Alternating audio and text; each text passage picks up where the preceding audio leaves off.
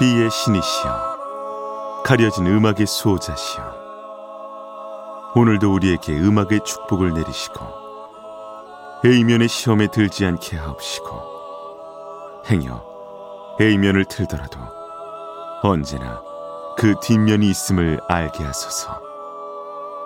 그리하여 다만 한 곡이라도 건져갈 수 있기를. 비맨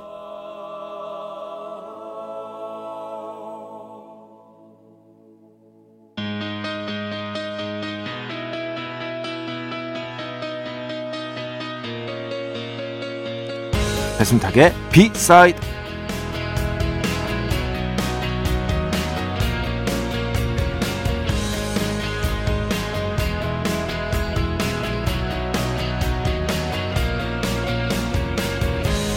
희망, 행복이 정답은 아닙니다.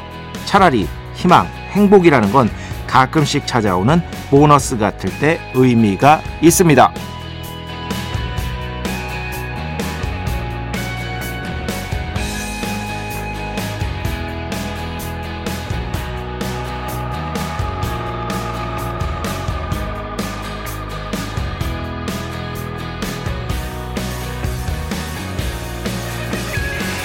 정말 그렇죠. 약간 말장난 같지만 이렇게 생각합니다. 희망이나 행복 없이도 충분히 살아갈 수 있다고 생각할 줄 아는 자세 자체가 희망이고 행복인 것이다. 이렇게 살아가다 보면 아주 가끔씩 예측하지 못한 행운이 발 앞에 떨어지기도 합니다. 그저 단발성일 수도 있고요. 아니면 흐릿하게나마 방향 표시가 되어 있는 것일 수도 있겠죠. 단지 희망이나 행복만은 아닙니다. 뭔가 또렷하지 않은 추상적인 개념들은 대체로 정답이 될 수 없다고 생각합니다. 그런 것들은 살아가다 보면 얻어지는 것이지 그것을 얻기 위해 살아가는 건 아니라고 생각합니다. 2023년 8월 31일 목요일 배순탁의 B side 시작합니다.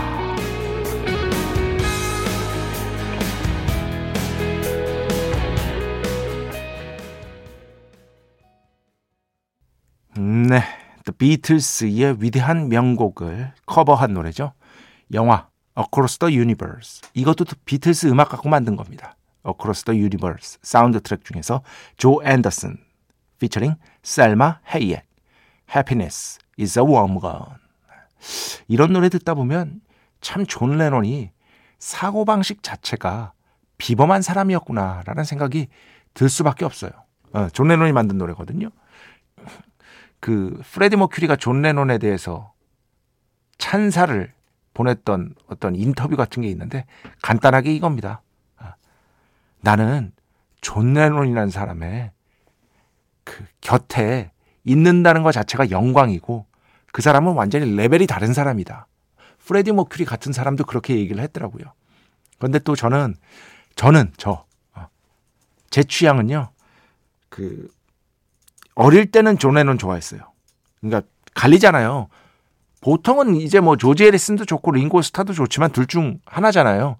존 레논이냐 폴 맥카트니냐. 어릴 때는 존 레논 좋아했어요.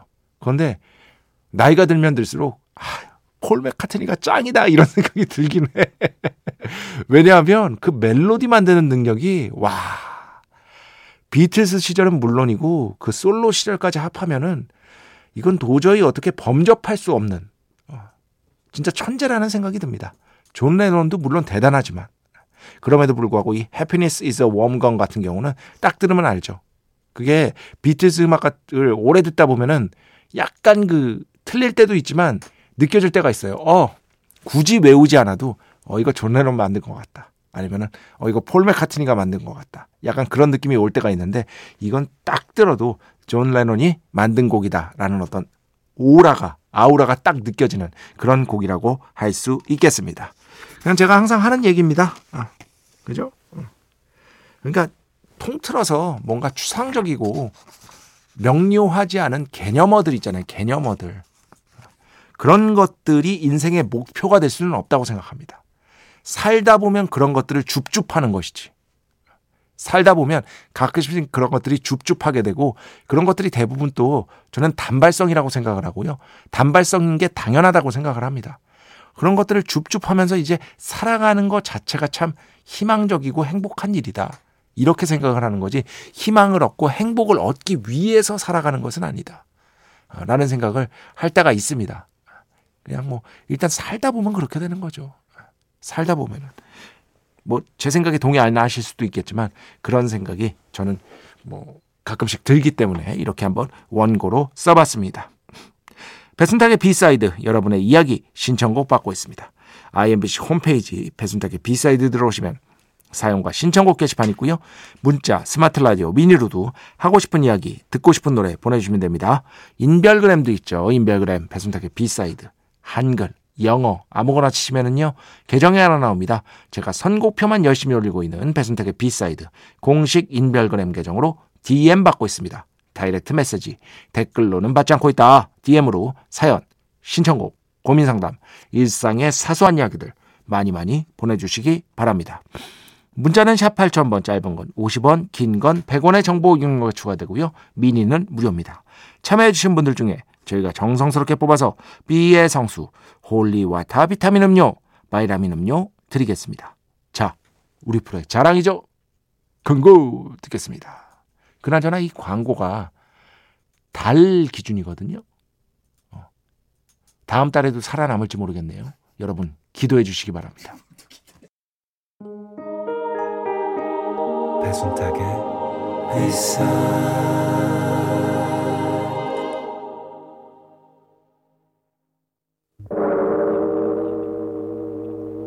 이 소리는 비의 신께서 강림하시는 소리입니다.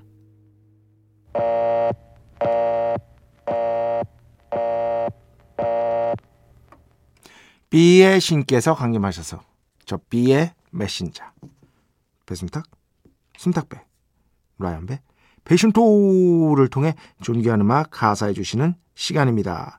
비의 곡 시간 매일 코나 자, 오늘은 신청곡으로 비의 곡을 비의 신께 봉헌하도록 하겠습니다. 다솔씨 신청곡이에요. 앞으로 더 열심히 노래 듣겠습니다. B side 듣겠습니다.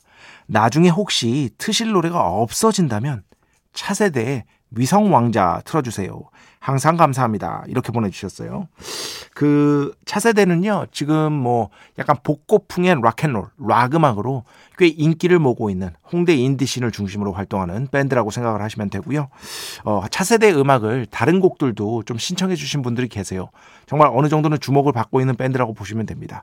근데 오늘은 그 중에서 위성 왕자라는 곡을 다솔 씨가 저도 이 곡 좋아하거든요. 신청해 주셔서 이 곡을 비의 곡으로 한번 들어보도록 하겠습니다. 어떤 스타일의 락 음악을 하는 밴드인지 내 취향인지 한번 주의 깊게 들어보시기 바랍니다. 자, 오늘 비의 곡 차세대 위성 왕자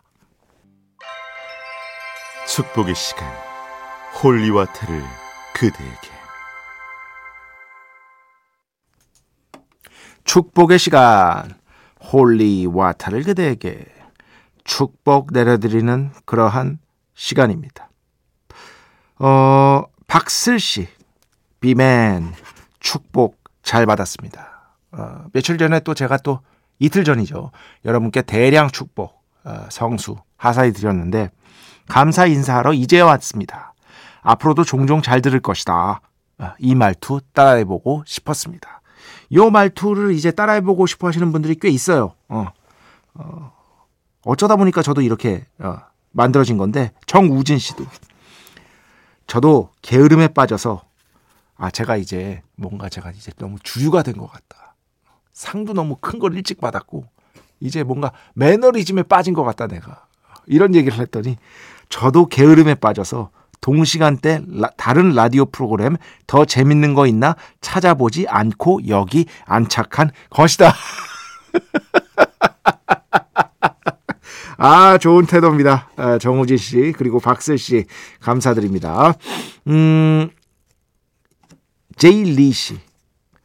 여성 멤버의 드럼 페달 스피드 대단하네요. 했는데, 이게, 그, Babymetal 음악 나갈 때 써주신 거예요. 그러니까 Babymetal은 처음 들어보셨나 봐요. 어, Babymetal은 어, 이제 여성 밴드인데 어, 연주를 하지 않습니다.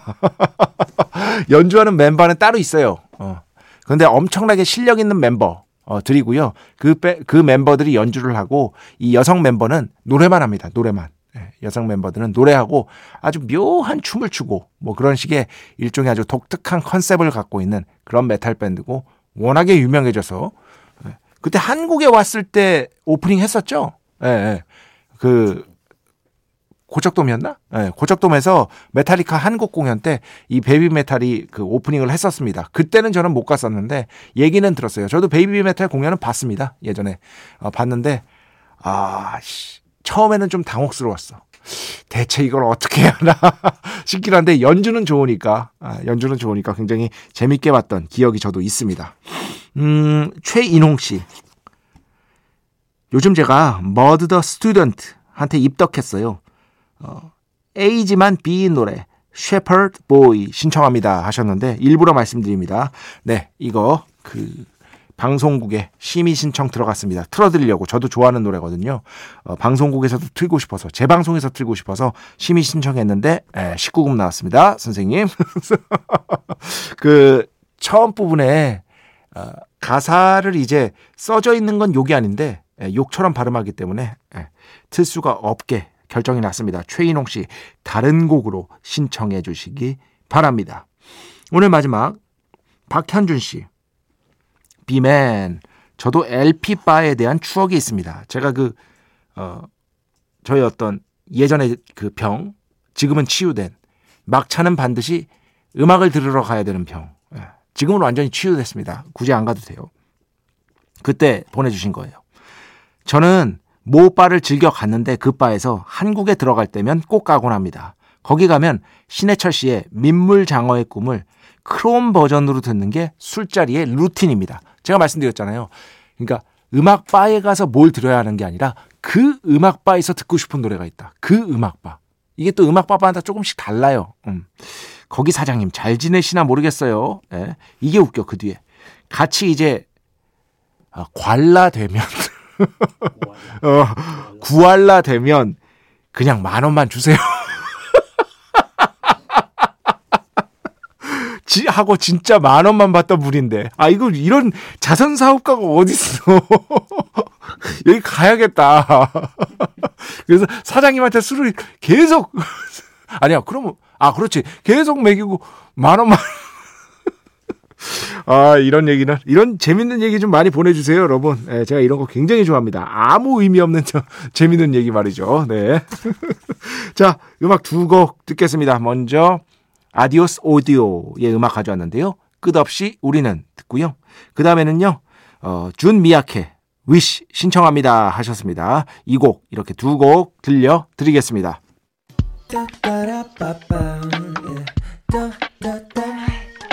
배순탁의 B-side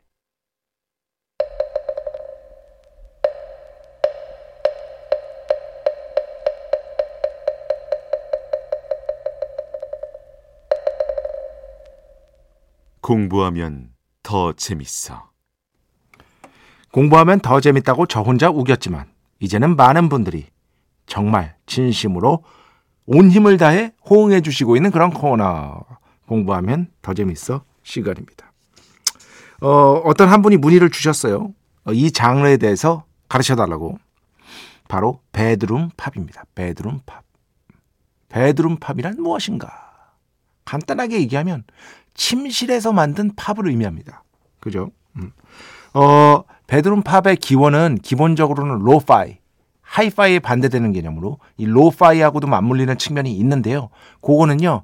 이거를 다음 주에 lo-fi가 어떻게 bedroom pop과 맞물리는지 lo-fi에 대한 설명과 함께 어, 다음 주 공부하면 더 재밌어 해서 말씀을 드릴게요. 일단 베드룸 팝은요. 첫 번째 제일 중요한 게 뭐냐면 기술의 발전입니다. 2000년대 이후로 보자면 기술의 발전이 급격하게 진행되면서 어, 이 방 안에서도 음악을 혼자서 만들 수 있는 환경이 구축이 된 거예요. 시퀀서 하나만 있으면.